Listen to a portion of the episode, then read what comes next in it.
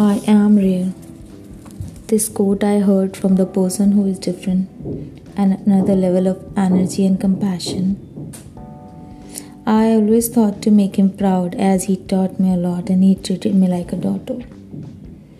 And most importantly, I learned how to stay strong in difficult times.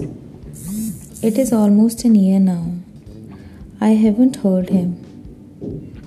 There was something happened and some clashes, some so now we don't talk. But deep inside, I know I know he still wants me to be the one who can flow against the waves, who has his who has her own choices, who can say no if things are not as she wants. Thank you for believing me a lot. Thank you for making me believe on myself as well.